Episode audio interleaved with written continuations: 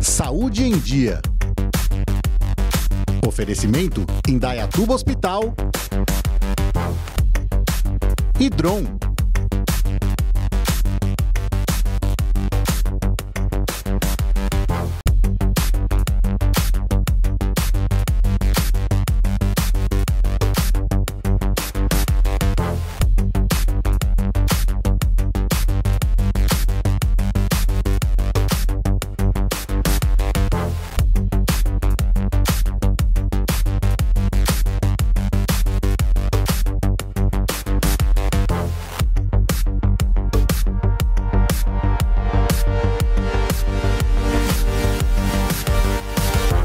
Olá, amigos. Está começando mais um Saúde em Dia.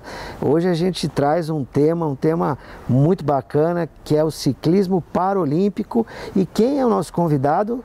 É o treinador da equipe brasileira que vai para Tóquio, o Pia. Pia, muito obrigado a presença Imagina. no Saúde em Dia. Eu que estou muito feliz de estar aqui mais uma vez com você, podendo falar do nosso esporte, numa, agora num viés, né, que a gente vê que se iniciou por conta de uma recuperação que hoje é um grande esporte, né, para os atletas que têm uma deficiência.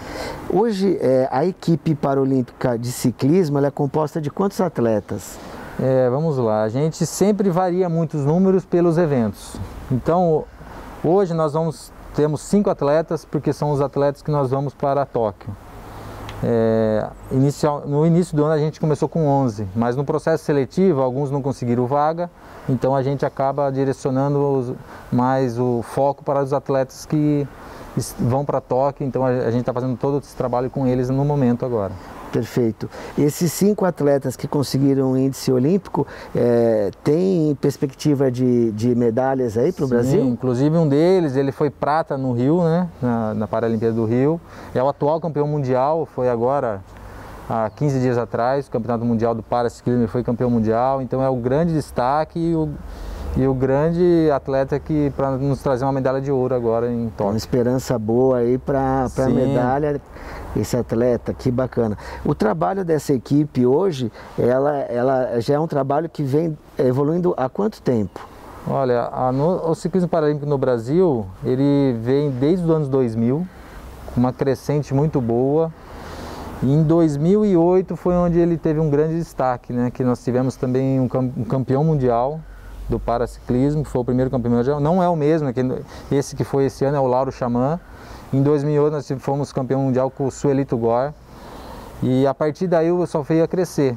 E isso trouxe outras pessoas que, que tinham a deficiência a se interessar pelo esporte e, e o dia a dia foi só evoluindo a modalidade nossa. É, essa equipe paralímpica do ciclismo, ela, ela contempla uma equipe é, médica, nutricional, psicólogo? Como que é o time que vocês... Sim, nós temos todo esse suporte, são suportes hoje online, né, até por conta da, do que a gente está vivendo. A gente está diminuiu o número de, de pessoas de, viajando conosco, mas quando se faz necessário a gente tem todos eles.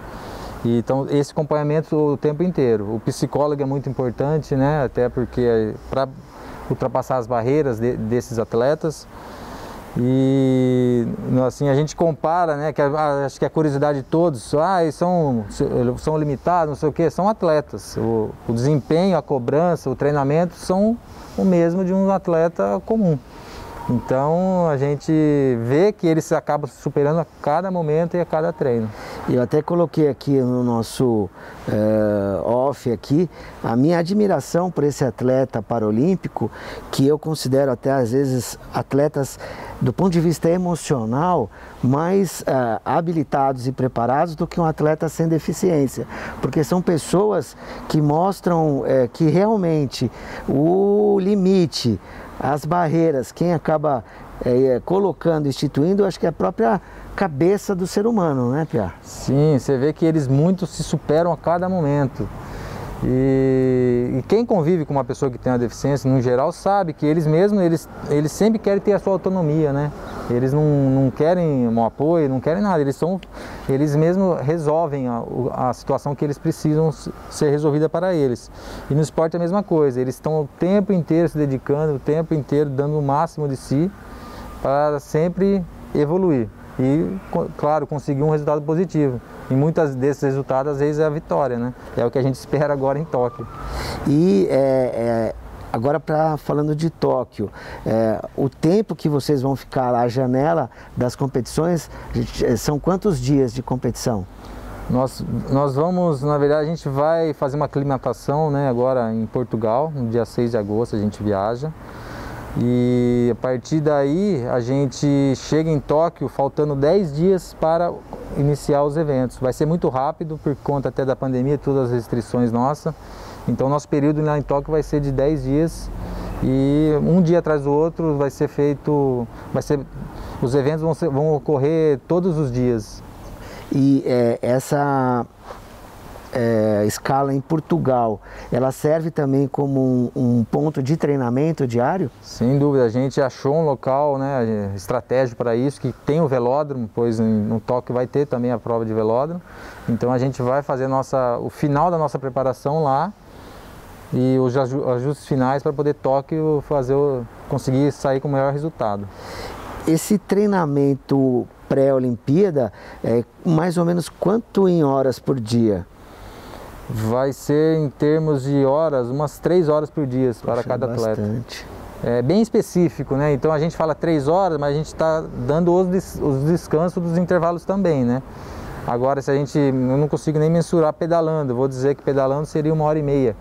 Mas a parte da recuperação faz parte do sim, treino, sim, né? Sim, o então... pós-treino do pedal. Exato. E você participa também desses é, treinos lado do atleta alguns momentos pedal? sim, alguns momentos sim. Quando a gente momento de estrada, né, que a gente seria, vamos dizer, um descanso ativo, então eu acabo indo, indo junto, a gente vai conversando para me saber também o, o sentimento para ver se a gente a nossa programação de treino a gente continua apertando ou diminui, né? Sim. Então esse momento é o momento de eu ir junto e poder trocar ideia com eles para saber como que está a situação de cada para a gente poder direcionar o treino do outro dia. Eu até comentei com você aqui também na nossa é, parte pré é, programa aqui que uma ocasião eu estava na Europa e acompanhei o giro da, Euro, da Itália, o giro de, da França e é uma estrutura muito o europeu ele tem uma visão para o ciclismo totalmente diferente de nós, né? É uma tradição, né? Na Europa é uma tradição o ciclismo e é bonito de se ver, né? É até um sonho da gente conseguir ver isso para cá, né? Quem sabe um dia a gente consiga, né? Que a gente que é inserido no ciclismo há muito tempo, a gente espera isso, o melhor, né? E, e, você consegue notar que nesses últimos anos o Brasil vem crescendo com o número de atletas na categoria ciclismo, né? Sim, vamos englobar no geral, né? A, a mais voltada para o lazer foi um crescimento fora de série, né? A gente vê isso por questão de, de venda de bicicleta. Hoje você vai numa loja para comprar uma bicicleta, você tem dificuldade de encontrar. E o prazo que eles dão é de um, dois meses para a entrega. Então você vê que realmente é bicicleta para todo lado. Aí o pessoal incorporou mesmo essa modalidade. Pia, você quer agradecer alguém aí agora nesse momento, final claro, da entrevista? Sim, eu quero agradecer a vocês aí pela participação. Muito feliz por estar aqui hoje falando do nosso esporte. E eu vivo em Indaiatuba há muitos anos, né? Aliás, eu sou nascido aqui e eu vi o esporte de Indaiatuba crescer, né? De toda essa geração que veio de, de gestores, né? E a gente vê que aqui em Indaiatuba sempre teve uma evolução, muito grande do esporte e agora ao final aí com o Gaspar, você vê que ele realmente ele ele conta com essa de esporte, saúde, então você vê que é muito importante para as nossas para as pessoas, principalmente para as crianças que vivem aqui, né? Que a gente tem nossos projetos aqui. Então agradecer realmente o Gaspar, a Secretaria de Esportes, o secretário Marquinhos, que dá sempre o, todo o apoio ao nosso trabalho aqui. Muito bom, muito obrigado, Pia, a presença.